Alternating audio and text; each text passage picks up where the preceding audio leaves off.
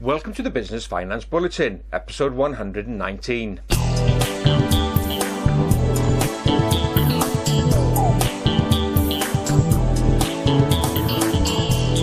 Welcome again to this week's Business Finance Bulletin with me, Rob Warlow from Business Loan Services. In this week's bulletin, fear of debt by UK business owners, a review of the Enterprise Finance Guarantee Scheme, late payment, and a new app being launched by NatWest for its small business customers.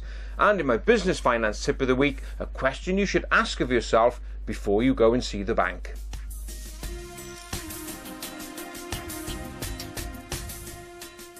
Are you one of the UK's many business owners who are too afraid or too risk averse to take on new debt? Well, in a recent survey carried out by Wesleyan Bank of 500 UK small business owners, 78% of them said just that. They are too risk averse when it comes to taking on new debt. Now, I guess we can all understand why, after the credit crunch and the recession, uh, your memories and scars run deep, and many business owners are too concerned about taking on new debt. But here's the thing obviously it stifles investment and it holds the UK economy back. So there has to come a point when the shackles are free and you must realise that there is a difference between good debt and bad debt. As we know, good debt um, helps you grow your business, promotes investment, and that's what bankers are looking for. Bad debt, well, as I mentioned before, that's kind of get me out of jail money. Doesn't move your business forward, it helps you stay where you are and may get you out of trouble, but it doesn't help you grow. So just make sure you're not one of those businesses who are too risk averse and make sure that you've got a good, solid plan for growth. And what else does this survey reveal? Well, it's on sources of finance, and it links back to a survey I reported in the previous bulletin, episode 118. Now, in this survey, they found out that the top source of finance was business owners' own savings. Yes, 55% of them say they tap into their own savings to finance business. Next up, 38% of them use overdrafts and credit cards, and 31% of business owners are using business loans.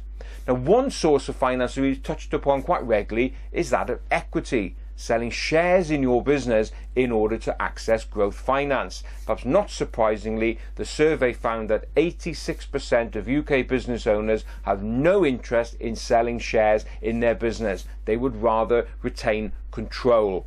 Now, I know there are really good instances when fresh equity in a business can be worthwhile in pursuing. what would you rather have? You know, 80% of a pie really small, or say 50% of an extremely large pie, which is that what you may have if you use funding correctly by selling equity in your business.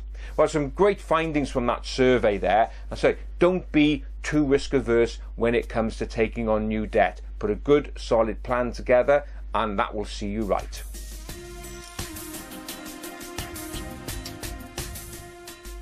When it comes to giving loans and overdrafts, one key question a bank will ask is what security do you have to give me? Now, if you haven't got any security in some cases, that can be enough of a reason for the bank to say no. Now, as I mentioned in previous bulletins, there is a scheme called the Enterprise Finance Guarantee Scheme, whereby the government gives a guarantee to the bank to help them say yes. Now, this scheme is run by the British Business Bank, which is a government run organisation and is home to all of the government's access to finance schemes. Well, the British Business Bank has just carried out a review on effectiveness of the uh, EFG programme and it's come up with a number of recommendations. First of all, it said that the scheme is doing its job. It's got great success stories, but naturally, there are some things that they recommend should be changed. First of all, they want to see an increase in the number of banks who are on the EFG panel, i.e., number of lenders should go up who can offer EFG. Secondly, they also want us to look at the uh, explore the option of coming out with a hybrid version for asset finance.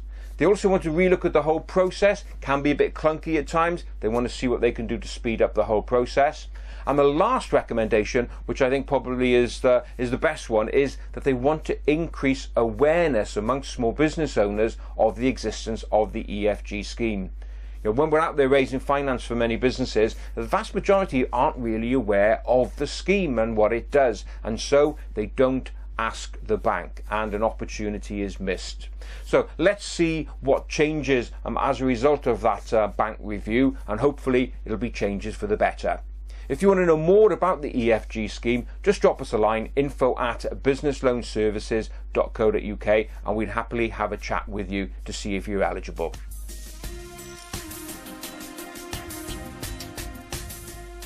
Moving on now to one of our regular topics that we feature on the Business Finance Bulletin, and that's late payment. Now, as we know, particularly where small businesses are concerned, late payment is a major barrier to growth. Growth needs cash, and if your cash is tied up, well, you get no growth or slow growth. Now, small businesses um, are carrying a disproportionate amount of the burden. That's according to a new survey just been released by the Asset Based Finance Association. That association is an umbrella organisation for all of the UK's asset based lenders. In this survey, they found out that on average, UK small business owners are waiting 67 days in which to be paid. Their larger counterparts are only waiting on average 38 days. So you can see that's a large gap. And of course, the larger businesses have the resources to carry late payment, whereas small business owners don't. So if you are in, uh, caught in the late payment trap, what can you do? Well, just remember, make sure your terms and conditions are very clear on your invoice. Have a clear process um, in place for chasing invoices. And if you do suffer from late payment, outsource it, get someone else to do it as quick as you can to make sure that the cash sits in your bank account and not your customer's bank account. Don't fall a victim to late payment. It can hold back your business.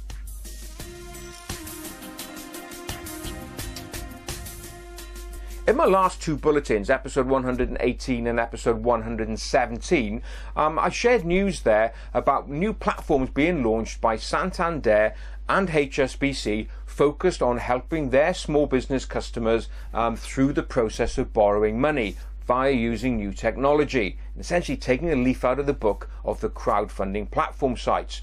Well, here I'm again in the third consecutive episode with news about NatWest doing something similar. NatWest have just announced the launch of a new iPad app where their small business owners can get lending quotes and help with the whole process of borrowing money to make it quicker, simpler, and easier. So another bank there starting to use technology like the crowdfunding platforms are to make the whole lending process easier. NatWest have also announced that they've scrapped setup fees and early repayment fees on loans below £500,000. So another example here of a UK bank really starting to focus on helping UK small businesses. So the doors are now well and truly open. So when it comes to raising finance, don't dismiss your bank. Have a look first to see what they can do for you.